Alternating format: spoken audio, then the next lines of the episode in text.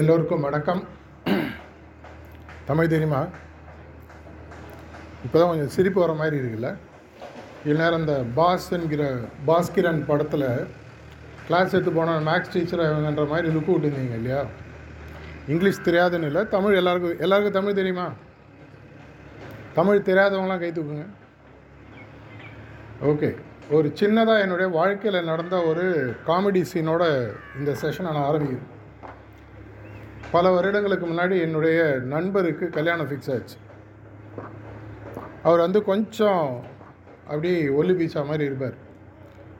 So கல்யாணத்தில் வந்து கொஞ்சம் நல்ல திடகாத்திரமாக இருக்கணும் அப்படின்னு சொல்லிட்டு அவங்க ஒரே எல்லாரும் ப்ரெஷர் கூட ஃப்ரெண்ட்ஸு எல்லோரும் சேர்ந்து.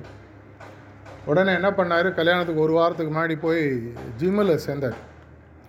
ஒரு அஞ்சாறு நாளைக்கு ஜிம் மாஸ்டர் ஏதோ உங்கள் போர்டில் போட்டிருக்கிற மாதிரி do hard or go home கடுமையாக விட இல்லைன்னா வீட்டுக்கு போ. அஞ்சாறு நாளைக்கு நல்லா வெயிட்ஸ்லாம் தூக்கினார். கல்யாணத்தன்னைக்கு இன்றைக்கும் அவருடைய கல்யாண ஃபோட்டோ நான் கல்யாணம் அட்டன் பண்ணேன். இன்றைக்கும் அவரோட கல்யாண ஃபோட்டோவில் பார்த்தீங்கன்னா தாலி இப்படி கட்டிகிட்டு இருப்பார் கை தூக்க முடியல அவரால். அந்த அளவுக்கு டைட் ஆயிடுச்சு. கிட்டத்தட்ட வந்து நிறையா பேர் இந்த யோகா அப்படின்ற ஒரு சிந்தனை வரும்பொழுதே நீங்கள் உடனடியாக யோசிப்பது கை கால் எல்லாத்தையும் வளைச்சி கோணாமனா நின்று இதை மாதிரி ஒரு ஆசனாசுன்னு சொல்லுவாங்க. அந்த ஒரு சிந்தனை உங்கள் மனதில் வரும். அதை தாண்டிய பல விஷயங்கள் யோகான்றது விஷயத்தில் இருக்குன்றது உங்களுக்கு புரியணும்.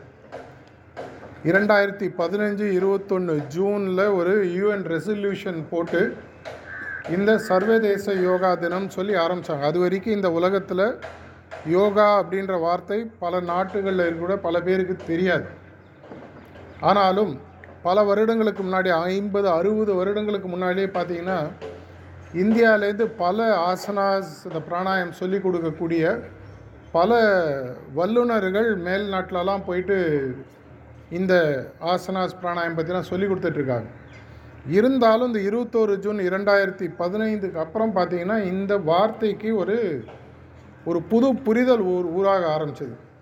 ஆனால் இருந்தாலும் இன்றைக்கும் அந்த இருபத்தோரு ஜூன் அன்னைக்கு நீங்கள் பேப்பரில் பார்க்கக்கூடிய விஷயம் internet social media Instagram Facebook இதெல்லாம் பார்க்குறது பார்த்தீங்கன்னா எல்லாம் ஒரு ஐம்பது அறநூறு ஆயிரம் பேர் உட்காந்துட்டு சில ஆசனாஸ் பண்ணுவாங்க. அது ஃபோட்டோ எடுத்து அன்றைக்கி வரும்.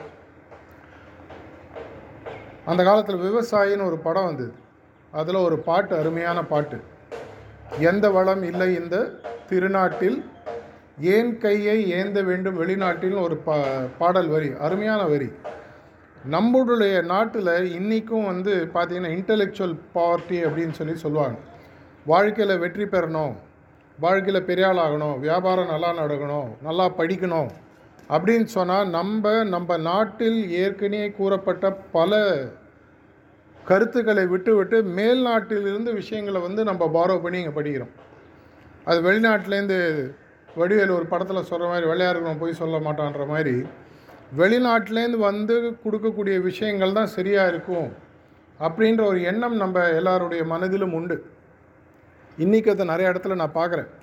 இருந்தாலும் இந்த யோகான்ற ஒரு வார்த்தை உங்களுக்கு நிஜமாகவே புரிஞ்சதுன்னா பிறப்பிலிருந்து இறப்பு வரைக்கும் உங்களுடைய வாழ்க்கையை உன்னதமாக வெற்றியாக அமைதியாக சந்தோஷமாக எல்லா டைமென்ஷன்லேயும் உங்களால் ஒரு எண்ண முடியாத அளவுக்கு உங்களோட வாழ்க்கையில் நீங்கள் அபரிதமாக சாதிக்க முடியுன்ற ஒரு வார்த்தையை புரிய வைக்கிறது தான் யோகா அப்படின்ற விஷயம். இது வெறும் ஒரு ஆசனா பிராணாயம் சம்மந்தப்பட்ட விஷயம் மட்டுமல்ல ஆனால் அதுவும் இருக்குது யோகா அப்படின்ற வார்த்தை வந்து பார்த்தீங்கன்னா ஒரிஜினலாக வார்த்தைகளுக்கு மூல வார்த்தைன்னு ஒன்று உண்டு. இந்த யோகான்ற வார்த்தை பார்த்தீங்கன்னா ஒரிஜினலாக சான்ஸ்கிரிட்டில் யுஜ் அப்படின்ற ஒரு வார்த்தையில் உருவான வார்த்தை தான் யோகா. அந்த யுஜ்ன்ற வார்த்தை என்ன அப்படின்னு சொல்லி பார்த்தீங்கன்னா இணைதல். இணைதல். அவ்வளோதான் ரொம்ப சிம்பிள் எது எதுவோடு இணைய வேண்டும்? எதனால் இணைய வேண்டும்? எப்படி இணைய வேண்டும்? இது இணைவதனால் நமக்கு என்ன பலன்? இந்த இணைவதற்கு நாம் என்ன செய்ய வேண்டும்ன்றதை புரிஞ்சதுன்னா இந்த யோகான்ற ஒரு சின்ன வந்து ஒரு வார்த்தையை வச்சு உங்களோட வாழ்க்கையில் நீங்கள் பல பல பெரிய வெற்றிகளை அடைய முடியும். இன்றைக்கி நான் சொல்லக்கூடிய சில கருத்துக்கள் உங்களுக்கு புதுசாக இருக்கலாம். இல்லை நீ ஏற்கனவே அதை பற்றி படிச்சிருக்கலாம். இருந்தாலும் உங்கள் பல பேருக்கு தெரியுமோ தெரியாதோ தமிழ்நாட்டிலிருந்து அந்த காலத்தில் பல ஆயிரக்கணக்கான வருடங்களுக்கு முன்னால் ஒரு மாமுனிவர் ஒருத்தர் இருந்தார். பத்தஞ்சலி மாமுனிவர்னு சொல்லி. அவருடைய ஜீவ சமாதி நடந்த இடம் திருச்சி பக்கத்தில் திருப்புத்தூர்னு ஒரு இடத்துல இருக்குன்னு சொல்லி சொல்லுவாங்க. நான் கூட அங்கே போய் பார்த்துருக்கேன் இவர் பல ஆயிரக்கணக்கான வருடங்களுக்கு முன்னால் யோக சாஸ்திரம் அப்படின்ற சில விஷயங்களை எழுதினார். பல ஆயிரக்கணக்கான செய்யுள்கள் இருக்கக்கூடிய ஒரு தொகுப்பு. இந்த தொகுப்பு எல்லாமே சேர்ந்து வந்தது பார்த்திங்கன்னா பத்தஞ்சலி யோக சூத்ரான்னு சொல்லி வந்தது. இதில் அவர் சொல்லக்கூடிய அனைத்து விஷயங்களையுமே அவர் வந்து ரொம்ப சிம்பிளாக வந்து நமக்கு புரிகிற மாதிரி அஷ்டாங்க யோகம் அப்படின்ற ஒரு வார்த்தையின் மூலமாக புரிய வைத்தார். அஷ்டாங்க யோகம்னா அஷ்டம் அப்படின்னா எட்டு அங்கம். எட்டு அங்கங்களை அடக்கியது யோகம். இந்த யோகம் இந்த அஷ்டாங்க யோகான்ற விஷயத்தை அவங்களுடைய வாழ்க்கையில் யார் யாரெல்லாம் ஃபாலோ பண்ணுறாங்களோ அவங்களுக்கு யோகம் யோகம்னா வெற்றின்னு சொல்லி சொல்லலாம். அதிர்ஷ்டம் சொல்லி சொல்லலாம்.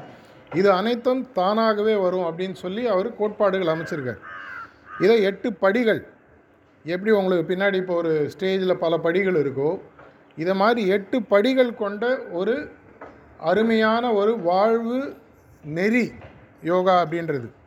இந்த எட்டு படிகள் நீங்கள் முதல் படியிலேருந்தா ரெண்டாவது படி போனோமானா இல்லை எந்த படியில் வேணால் நீங்கள் நேரடியாக போக முடியும். அனைத்து படிகளையும் நீங்கள் உபயோகிக்கும் போது உங்கள் வாழ்க்கையில் ஒரு பெரிய ஒரு மாற்றத்தை நீங்கள் பார்க்க முடியும். இதை அவர் ரொம்ப சிம்பிளாக ஆரம்பிக்கிறார். முதல் படி அப்படின்னு பார்த்தீங்கன்னா யமா அப்படின்னு சொல்லி சொல்லுவார். யமம். யமம் என்பது நம்மளுக்கு ரொம்ப சிம்பிளான விஷயம். சின்ன வயசில் அவங்க அப்பா அம்மாலாம் அவங்க வீட்டில் என்ன சொல்லி வளர்த்துருப்பாங்க? இதை செய்யாத அதை செய்யாத இப்படி பார்க்காத இந்த பக்கம் திரும்பாத செய்யாத செய்யாத செய்யாதன்னு சொல்லுவாங்க. யமம்ன்றது ரொம்ப சிம்பிள். வாழ்க்கையில் எது எந்த விஷயங்களை தவிர்க்க வேண்டும் இல்லை எரிக்க வேண்டும் எதை நீங்கள் விட்டுவிட வேண்டும் என்பதை சிறு வயதிலேயே புரி வைக்கக்கூடியது. உங்களுக்கு அந்த காலத்தில் ஔவையாரோட ஆத்திச்சோட்டில் பார்த்தீங்கன்னா இது விஷயம் எல்லாமே சொல்லிட்டு வருவாங்க இல்லையா உங்களுக்கு? தெரியும் உங்களுக்கு. அடுத்த விஷயம்னு சொல்லி பார்த்தீங்கன்னா எ- நியமம்னு சொல்லி சொல்லுவாங்க. யமம் என்பது ஐந்து கோட்பாடுகள் கொண்டது. இந்த ஐந்து கோட்பாடுகளை நீங்கள் அவாய்ட் பண்ணணும்னு புரிய வைக்கிறது இப்போ ரோட்டில் போகிறீங்க நோ என்ட்ரியில் பார்த்தீங்கன்னா இந்த நோ என்ட்ரி போகாதன்னு போர்டு போட்டிருக்கும். ஏங்க போகாத விஷயத்த போடணுன்னா நம்மளுடைய மனதில் எது செய்யணும் எது செய்யக்கூடாது எதுவாக இருந்தாலும் சொல்லும் பொழுது தான் நம்ம மனசில் இறங்கும். இப்போ நீங்கள் ஒன் வேல போகிறீங்க போலீஸ்காரர் பிடிச்சிட்டு போர்டு இல்லைன்னா என்ன சொல்லுவீங்க? சார் போர்டு இல்லைனா வந்துட்டேன்னு சொல்லி சொல்லுவீங்க. இதே ஒரு போர்டு இருந்ததுன்னா இந்த பக்கம் போகக்கூடாதுன்னு தெரியும். இதை புரிய வைப்பதற்காக ஐந்து கோட்பாடுகளை எம்எம்ன்ற விஷயத்தில் அவர் உருவாக்கினார். இன்றைக்கி எடுத்து பார்த்தா கூட அவர் சொன்ன விஷயங்கள் எல்லாமே வந்து இந்த காலகட்டத்துக்கும் பொருந்தும் எதிர்காலத்திலும் பொருந்தும். இதை நீங்கள் நெட்டில் போய் தேடினா அஞ்சு எம்எம் என்ன அப்படின்னு பார்த்தீங்கன்னா லிஸ்ட் வரும் படிங்க. ஏன்னா அதில் நான் இப்போ டீப்பாக இப்போ போய் அதற்கான நேரத்தை இப்பொழுதுலாம் இன்வெஸ்ட் பண்ண போதில்லை இரண்டாவது அடி இரண்டாவது ஸ்டெப்புன்னு அவர் சொல்கிறது பார்த்தீங்கன்னா நியமங்கள். இதில் அஞ்சு கோட்பாடுகள் சொல்கிறார் வாழ்க்கையை எப்படி வாழ வேண்டும்? ஔவையார் ஆத்திச்சூடி இருக்குது பாரதியாருடைய நவீன ஆத்திச்சூடி நீங்கள் படிச்சிருப்பீங்க. இது எல்லாத்துலேயுமே பார்த்தீங்கன்னா வாழ்க்கை எப்படி வாழணும்? எதை செய்ய வேண்டும்? இதுவே நீங்கள் ஒரு கிறிஸ்டியானிட்டியில் இருந்தீங்கன்னா டென் கமாண்ட்மெண்ட்ஸ்னு சொல்லி இருக்கும். வாழ்க்கை வாழ்முறைக்கு இது இதெல்லாம் செய்ய இதெல்லாம் செய்யக்கூடாது. பகுதூட்டாம் பொருளை திருடாத யமம். மற்றவர்களுக்கு உதவி செய் நியமம். நியமன்றது ஐந்து விஷயங்கள் பொருந்தியது. இதை இதை செய்வதன் மூலமாக உங்களுடைய வாழ்க்கையை நீங்கள் சரியாக வாழ முடியும். இது எல்லாமே பார்த்தீங்கன்னா நம்மளுடைய ஸ்கூலில் சின்ன வயசில் அநேகமாக நீங்கள் படிச்சிருப்பீங்க. மாரல் லெசன்ஸ் அப்படின்னு சொல்லி சொல்லுவாங்க. இப்போல்லாம் அநேகமாக நிறையா ஸ்கூலில் அதுக்கெலாம் டைம் இல்லை. அந்த கிளாஸ் தூக்கி எக்ஸ்ட்ரா கிளாஸ் படிக்கிறது கொடுத்துட்றாங்க. மாரல் கிளாஸஸ் இப்போ எங்களுடைய ஆர்ட் இன்ஸ்டிடியூட்டில் பார்த்தீங்கன்னா வேல்யூ பேஸ் எஜுகேஷன் சொல்லி எல்லா ஸ்கூல்ஸும் கொடுக்குறோம். ஒன்றாம் கிளாஸில் ஆரம்பித்து பன்னெண்டாம் கிளாஸ் வரைக்கும் சில நேரங்களை ஒதுக்கி உங்களுடைய வாழ்வில் எந்த விஷயங்களை தொடர்ச்சியாக செய்வதன் மூலமாக பல பெரிய வெற்றிகளை நீங்கள் பெற முடியும். மனிதனுக்கு ரொம்ப முக்கியமான விஷயம் வந்து பார்த்திங்கன்னா ரொம்ப வந்து ஒரு வேல்யூ சிஸ்டம் சொல்லி சொல்லுவாங்க. எனக்கு மனசில் எது சரி எது தவறு? ஒவ்வொருத்தருக்கும் எது மாறலாம். உங்களுக்கு எது வேல்யூ சிஸ்டம் தோன்றதோ இன்னொருத்தருக்கு இல்லாமல் இருக்கு ஆனால் எனக்குன்னு ஒரு வேல்யூ சிஸ்டம் இருக்கணும். இப்படி வாழ்க்கையை வாழக்கூடாது இப்படி வாழ்க்கையை வாழ வேண்டும் என்பது இரண்டு சேர்ந்தது தான் வேல்யூ சிஸ்டம் இதை இரண்டு படிகளில் தான் உங்களுக்கு அவர் வந்து பதஞ்சலி மாமுனிவர் யோக சாஸ்திரங்களில் முதல்ல சொல்கிறார் யமம் நியமம். மூன்றாவது நம்ம எல்லாருக்கும் யோகானாலே ஞாபகம் வருதுன்னு பார்த்தீங்கன்னா ஆசனாஸ்ன்னு சொல்லி சொல்லுவாங்க. இந்த ஆசனாசுன்றது எதற்காக? அதுலேயும் பார்த்தீங்கன்னா அந்த யோகான்ற மாதிரி ஒரு விஷயத்தை உங்களுக்கு புரிய வைக்கிறது. யோகா நான் முதல்ல உங்களுக்கு என்ன சொன்னேன்? யுஜ் யுஜ்ஜுன்னா இரு விஷயங்களை சேர்த்தல். இந்த ஆசனாஸ்ன்றது முக்கியமாக பார்த்தீங்கன்னா வெளி உலகிற்கும் உள் உலகிற்கும் ஒரு தராசில் வைக்கிற மாதிரி ஒரு பேலன்ஸில் கொண்டு வரக்கூடிய விஷயம். ஒரு ஆசனாவில் நீங்கள் கையை நீட்டி நிற்கும் பொழுது உங்கள் உடலை மட்டும் பேலன்ஸ் பண்ணல. வெளியில் இருக்கிற கிராவிட்டியும் புவியீர்ப்பு சக்தியும் சேர்த்து பேலன்ஸ் பண்ணுறீங்க அந்த மூணாவது அடியை வைக்க ஆரம்பிக்கும் பொழுதே உடல் ஆட்டோமேட்டிக்காக நல்லா ஆகுது. ஆசனாஸ் பண்ணும் பொழுது நான் எல்லாருக்குமே சொல்கிறது உண்டு. பல ஆசனங்களை செய்யணுன்றதில்ல நான் லைஃப்பில் கிட்டத்தட்ட இருபது வருஷமாக யோகாசனாஸ் பண்ணுறேன் ஆனால் எல்லாருக்கும் தேவையான ஒரே ஒரு யோகாசனா உங்களுக்கு ஈஸியாக வேணும்னு சொன்னால் சூரிய நமஸ்காரம் பண்ணிங்கன்னா போதும். மொத்தம் அதில் பன்னெண்டு ஆசனங்கள் வரும். ஃபார்வர்ட் பெண்டிங் பேக்வேர்ட் பெண்டிங் எல்லாமே சேர்ந்து இதில் வந்துடும் இதை நீங்கள் பத்து முறை இருபது முறை முப்பது முறை இதில் ஆக்சுவலாக பார்த்தீங்கன்னா உங்களுக்கு சூரிய நமஸ்காரத்தில் வேர்ல்டு ரெக்கார்ட்லாம் இருக்குது ஒரே நிமிஷத்தில் எழுபது ரெப்பிட்டிஷன் பண்ணுறவங்களாம் இருக்காங்க. நீங்கள் எவ்வளோ பேர் பார்த்துருக்கீங்கன்னு தெரில சிங்கப்பூரில் ஒருத்தர் இது ரெக்கார்ட் ஹோல்டர் இருக்கார்.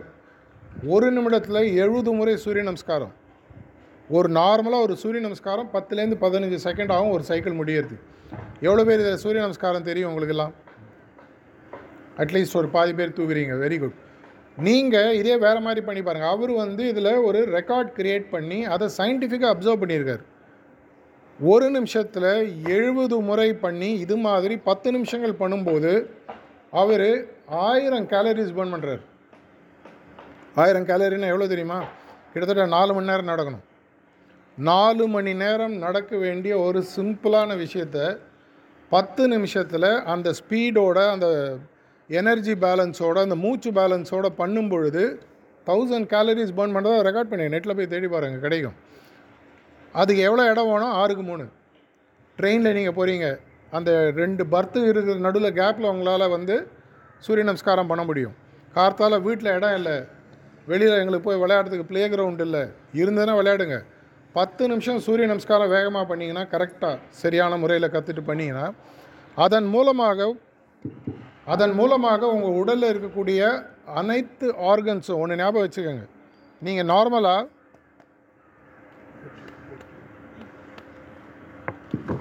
நீங்கள் நார்மலாக இப்போ வந்து கேட்குதா கொஞ்சம் மைக் வேறு இருந்தால் கொடுத்துருங்க. நீங்கள் நார்மலாக வந்து பார்த்தீங்கன்னா ஒரு எக்ஸசைஸ்லாம் பண்ணிகிட்ருப்பீங்க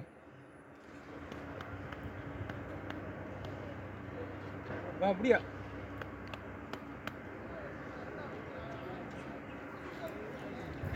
சரி பண்ணி கொடுங்க நான் பார்த்து இப்போ கேட்குதா நான் பேசுது? இப்போ நார்மலாக என்ன ஆகுன்னு சொன்னால் நீங்கள் வந்து இந்த ஃபுட்பால் எக்ஸசைசஸ் கிரிக்கெட் இதெல்லாம் விளையாடுறீங்க இல்லையா? இதெல்லாம் விளையாடும் பொழுது நார்மலாக என்ன ஆகுன்னு சொன்னால் இந்த மாதிரிலாம் விளையாடும் போது நார்மலாக என்ன சொன்னான்னா உங்களுடைய எக்ஸ்டர்னல் பாடிலி ஆர்கன்ஸ் தான் உங்களுக்கு எக்ஸசைஸ் ஆகும். மசில்ஸ் வரும். தைஸ் எல்லாம் உங்களுக்கு பெட்டர் ஆகும். பாடி ஷேப்புக்கு வரும். ஆனால் எந்த விதமான ஐசோமெட்ரிக் எக்ஸசைசஸ் இதெல்லாம் சொல்லுவாங்க. ஐசோமெட்ரிக் எக்ஸசைஸ்னால் தெரியும் இல்லையா? நீங்கள் பண்ணக்கூடிய உடல் ஜிம் இது மாதிரி போகிற விஷயங்கள் ஐசோமெட்ரிக் எக்ஸசைசஸ்ன்னு சொல்லுவாங்க.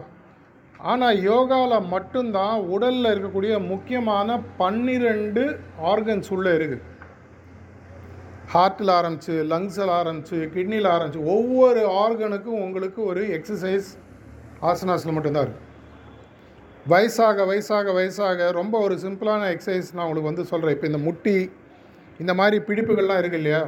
இப்போ உங்களுக்கு ரொம்ப ஸ்ட்ராங்காக இருக்கும். வயசாக வயசாக வயசாக என்ன ஆகுன்னு சொன்னால் இந்த இடங்கள் இந்த ரெண்டு இடத்தையும் கிராஸ் பண்ணி ஜாயின் பண்ணக்கூடிய நரம்பு மண்டலம் வீக்காக ஆரம்பிச்சிடும் அப்போ என்ன ஆகும்னா ஆட்டோமேட்டிக்காக தொய்வு வர ஆரம்பிக்கும். இந்த தொய்வை உங்களால் வெளிப்புற சம்மந்தப்பட்ட எக்ஸசைஸ்னாலே சரி பண்ணவே முடியாது. யோகாவில் மட்டும்தான் முடியும் ஆசனாஸில் மட்டும்தான் முடியும். இது எதற்காக சொல்கிறேன்னா உங்கள் வீட்டில் பெரியவங்க இருந்தால் நீங்கள் கேட்கலாம் எந்த வயசுலங்க ஆசனாஸ் ஆரம்பிக்கலான்னு ரீசண்டாக வந்து பேண்டமிக் டைமில் ஒரு வயதான மூ- மூதாட்டி காஞ்சிபுரத்தில் இருக்கிறவங்க. அவங்க வந்து இந்தியாவில் நேஷ்னல் அவார்டு வாங்குறாங்க. Yoga champion for eighty years and more எண்பது வயதிற்கு மேற்பட்டவர்களுடைய யோகா காம்படிஷனில் ஃபஸ்ட் ப்ரைஸ் வாங்குறாங்க. அவங்க எப்போ யோகா கற்றுனாங்கன்னு பார்த்தீங்கன்னா ரெண்டு வருஷத்துக்கு மூணு வருஷத்துக்கு அதுக்கு முன்னாடி தான். எழுபத்தெட்டு எழுபத்தொம்போது வயசில் கற்றுக்குறாங்க அது வரைக்கும் அவங்க நார்மலாக வீட்டில் இருக்கக்கூடிய ஒரு வயதான மூதாட்டி. எந்த வயதில் நீங்கள் இப்போ ரீசெண்டாக பார்த்தீங்கன்னா ஒரு நூற்றி இருபத்தஞ்சு வயது இருப்பதாக சொல்லக்கூடிய ஒரு நபர் காசியில் அந்த போட்டில் போகிறதா ஒரு வீடியோ நிறையா வந்திருக்கும். பார்த்துருப்பீங்க. அவரும் வந்து உங்களுக்கு பார்த்தீங்கன்னா வயதான காலத்தில் எப்படி யோகா யூஸ்ஃபுல்லாக இருக்கும் ஆசனாஸ் எப்படி யூஸ்ஃபுல்லாக இருக்கும்னு சொல்லுவாங்க. ஏஜிங் கிரேஸ்ஃபுல்லின்னு நார்மலாக இங்கிலீஷில் சொல்லுவாங்க. வயதாக வயதாக வயதாக. சில பேருக்கு பார்த்தீங்கன்னா அப்படியே ரொம்ப கேவலமாக இதாகிட்டு வரும். மூப்பு இதழ் சொல்லி சொல்லுவாங்க. வேகமாக நடக்கும். ஆசனாஸ் பண்ணும்பொழுது என்ன ஆகும்னு சொன்னால் நார்மலாக அவங்களுக்கு மூப்பெய்தும் தன்மையானது ரொம்ப ஸ்லோ டவுன் ஆகிடும் வயதாக வயதாக வயதாக முக்கியமான விஷயம் பார்த்தீங்கன்னா பல பெரிய மனிதர்கள்லாம் நான் பார்த்துருக்கேன். ஐம்பது அறுபது எழுபது வயசுக்கு மேலே மற்ற எக்ஸசைஸ்லாம் பண்ண முடியாது. யோகா ஆட்டோமேட்டிக் ஆசனாஸ்க்கு வந்துடுவாங்க நாலாவது ஸ்டெப்பு நீங்கள் பார்த்தீங்கன்னா பிராணாயாமம். பிராணாயாமம் எதுக்கு பண்ணணும் அப்படின்னு சொன்னால் எவ்வளோ பேருக்கு எங்கள் லைஃப் நிறைய நாள் வாழணும்னு ஆசை இருக்குது நாளைக்கே யாருக்கா போனோம் அது மாதிரிலாம் ஒன்றும் இல்லை. நிறைய நாள் இருந்து சந்தோஷமாக இருக்கணும். பிராணாயமில் ஒரு முக்கியமான ஒரு விஷயம் யோக சாஸ்திரங்கள் என்ன சொல்லுதுன்னா நீங்கள் பிறக்கும் பொழுது உங்களுக்கு எவ்வளவு மூச்சு நீங்கள் உங்கள் வாழ்க்கையில் விட போகுதுன்றது நிர்ணயிக்கப்பட்டு பிறக்கிறீர்கள். நம்புறது நம்பாதது உங்களோட இஷ்டம். உதாரணத்துக்கு உங்களுக்கு ஒரு ஒரு லட்சம் தர மூச்சு விட முடியும். இதை நீங்கள் நார்மலாக இப்போ விடுற மாதிரி விட்டீங்கன்னா எழுபது வயசு வரைக்கும் வாழ்வீங்க. ஒரு லட்சம் மூச்சுன்றது ஃபிக்ஸ்டு ஆனால் ஒரு நார்மல் மனிதன் ஒரு நிமிஷத்துக்கு எவ்வளோ தடவை மூச்சு விடுறான் சொல்லுங்கள் மினிமம் முப்பது தடவை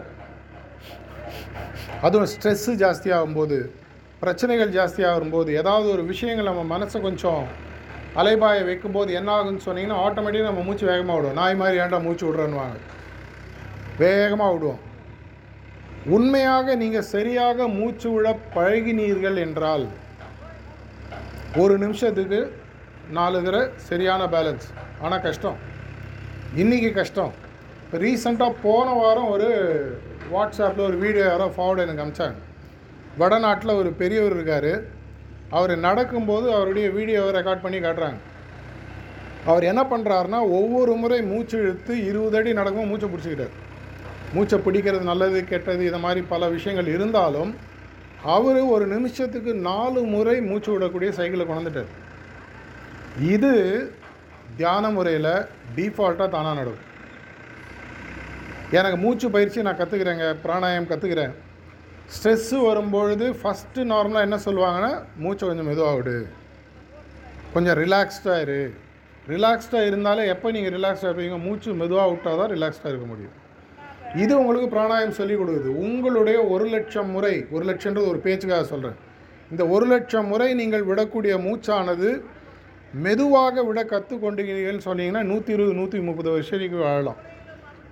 இதுதான் சித்த யோகம் இதுதான் எல்லா பிரின்சிபல்ஸ் யோகாலையும் சொல்லுது. ஒரு மனிதனுடைய நார்மல் லைஃப்னு பார்த்தீங்கன்னா நூற்றி இருபது வருடங்கள். இந்த நூற்றி இருபது வருடங்களுக்கு நார்மலாக நமக்கு இயற்கை மூச்சை கொடுத்து ஆனால் நம்ம என்ன பண்ணுறோம் பேங்க்கில் உங்களுக்கு ஒரு லட்ச ரூபா பேலன்ஸ் இருக்குது மெதுவாக யூஸ் பண்ணிங்கன்னா பத்து வருஷம் அந்த பேலன்ஸ் வரும். ஒரே நாளில் செக் போட்டு எடுத்துகிட்டோன்னா ஆகிடும் ஒரு லட்சம். அதே மாதிரி வேகமாக மூச்சு விடும்பொழுது ஆட்டோமேட்டிக்காக என்ன ஆகுன்னு சொன்னீங்கன்னா உங்களுடைய வாழ்வானது குறைய ஆரம்பிக்குது. எல்லாருமே நிறைய நாள் வாழணும்னு சொன்னீங்க. நூறு நூற்றி இருபது வருடம் கண்டிப்பாக வாழ முடியும். அதுதான் நாலாவது ஸ்டெப்பு. பதஞ்சலி மாமுனிவர் சொல்கிறாரு பிராணாயாமம்.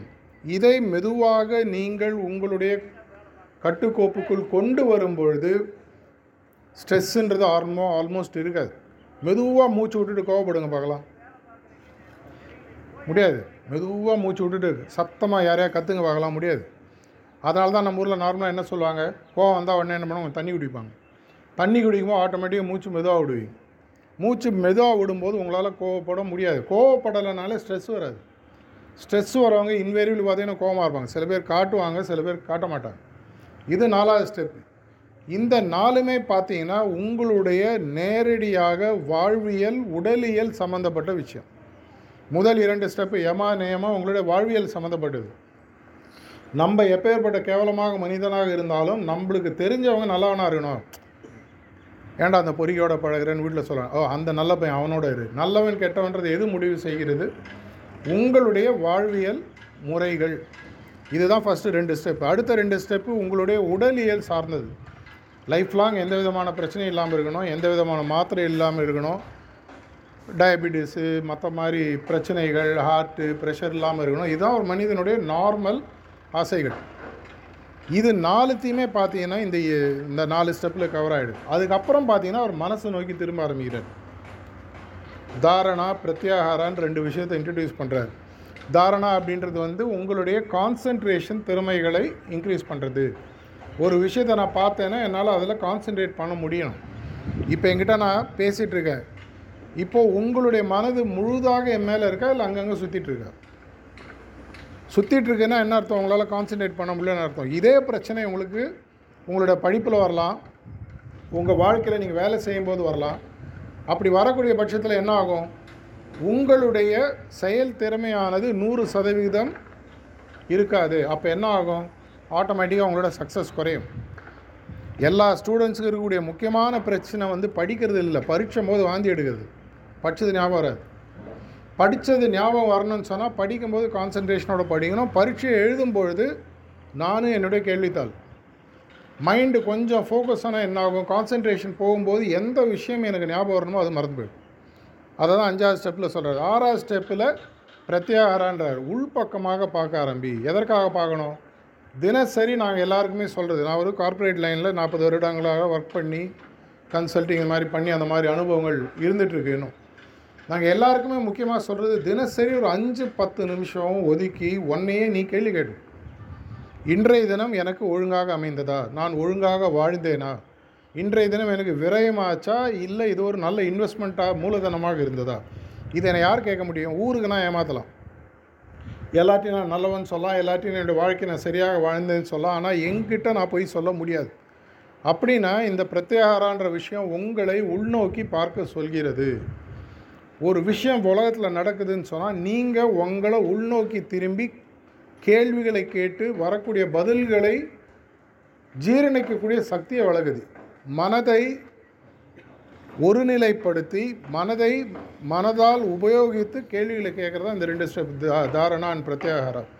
ஏழாவது ஸ்டெப் அவர் என்ன சொல்கிறார் தியானம்னு சொல்லி சொல்கிறார் தியானம்ன்றது என்ன?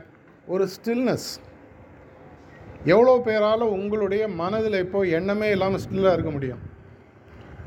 அப்படியே உட்காந்து என்னையே அப்படியே வெறிச்சு பார்த்துட்டுனாலும் உங்கள் மைண்டு இங்கே இல்லைன்னு எனக்கு நல்லா தெரியும். சாயங்காலம் எங்கே போகலாம்? எங்கே டிஃபன் சாப்பிட்லாம்? இந்த செஷன் முடிஞ்சோன்னு எங்கே போகணும்? வேர்க்குது தலைவலிக்குது தண்ணி தான் ஆகிடும் மைண்டு சுற்றிட்டே இருக்கு. மைண்டு ஸ்டில்லாக இருக்கும்போது நம்மளுடைய க்ரியேட்டிவிட்டி ஜாஸ்தியாகுது. முக்கியமாக ஞாபகம் வச்சு உங்களுடைய மனது சாந்தமாக எந்த விதமான அப்படி இப்படி டைவர்ஷன் இல்லாமல் இருக்கோ அப்போ தான் உங்களுடைய மனதில் இருப்பதற்குள் புது புது எண்ணங்கள் பெரிய வெற்றி சார்ந்த எண்ணங்கள் தோன்ற ஆரம்பிக்கும். இது உங்களுக்கு தியானம் சொல்லிக் கொடுக்குது.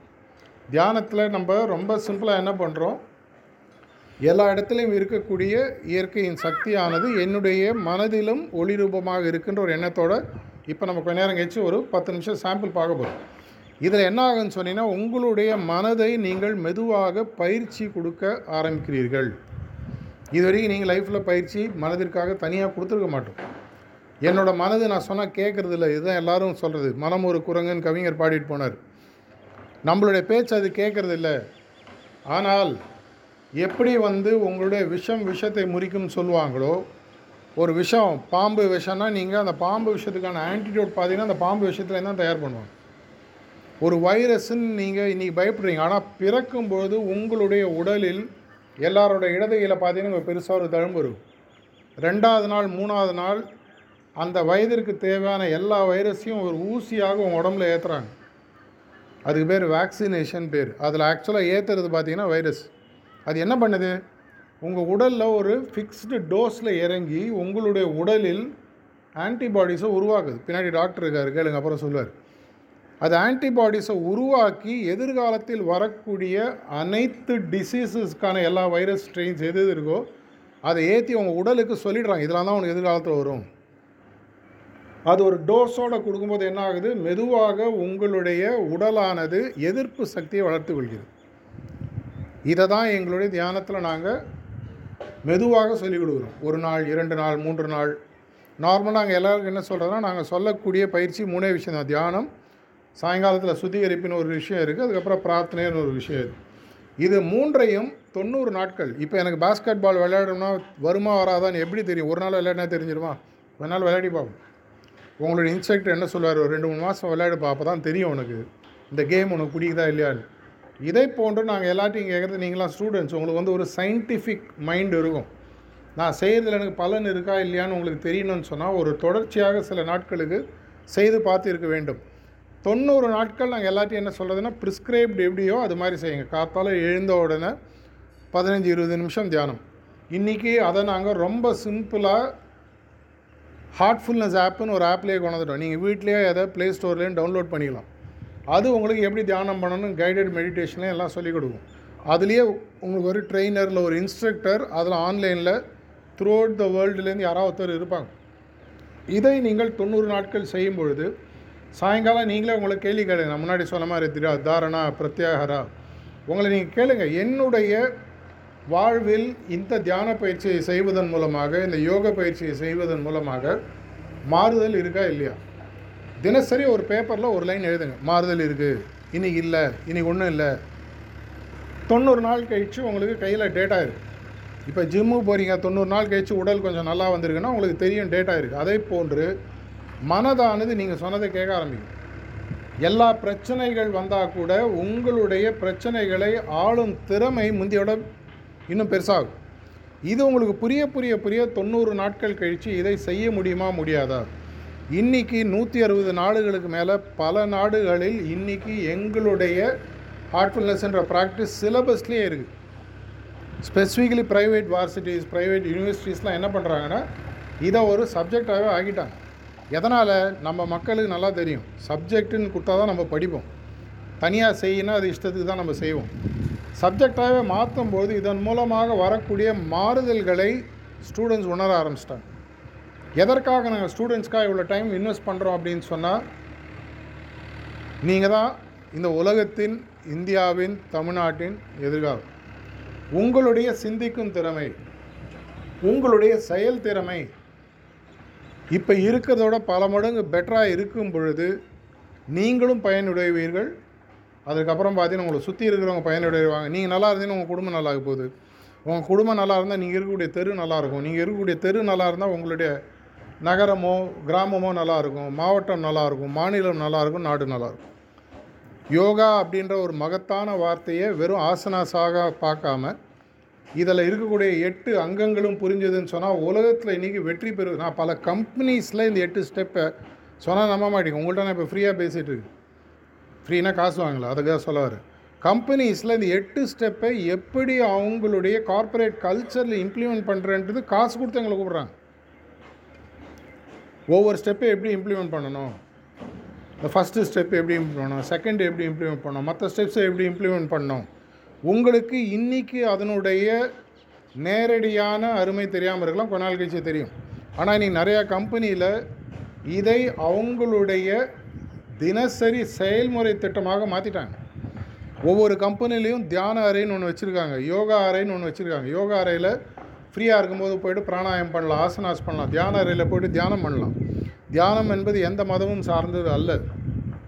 தியானம்ன்றது எனக்கும் பரம்பொருளுக்கும் எனக்கும் இயற்கைக்கும் நேரடியாக இருக்கக்கூடிய ஒரு தொடர்பு. இதை உங்களுக்கு மெதுவாக புரிய புரிய ஆக்சுவலாக உங்கள் ஒரு விஷயத்தில் இந்த காலேஜ் உங்களுக்கு ஒரு பெரிய கிஃப்ட் கொடுக்குறாங்க. இந்த மாதிரி ஒரு விஷயத்தை இந்த மாதிரி வெயிலில் உட்காந்தாலும் இந்த வயதிலேயே விதை போடப்படுகிறது. சில விதை மறுநாள் விதையும் சில விதை ஒரு வருஷம் கழிச்சு விதையும். எப்போ வருன்றது நமக்கு தெரியாது. அந்த சாயலை பொறுத்து இருக்கு. அதை போன்ற ஒரு முயற்சியாக யோகாவின் மூலமாக உங்கள் வாழ்வில் வரக்கூடிய மகத்தான வெற்றிகள் என்னன்றதை சில விஷயங்கள் நான் சொல்லியிருக்கேன். இப்போ என்ன பண்ண போகிறோம் எங்களுடைய இன்ஸ்ட்ரக்டர் ஒருத்தர் ஒரு ரிலாக்ஸேஷன் டெக்னிக்னு ஒன்று சொல்லுவார்.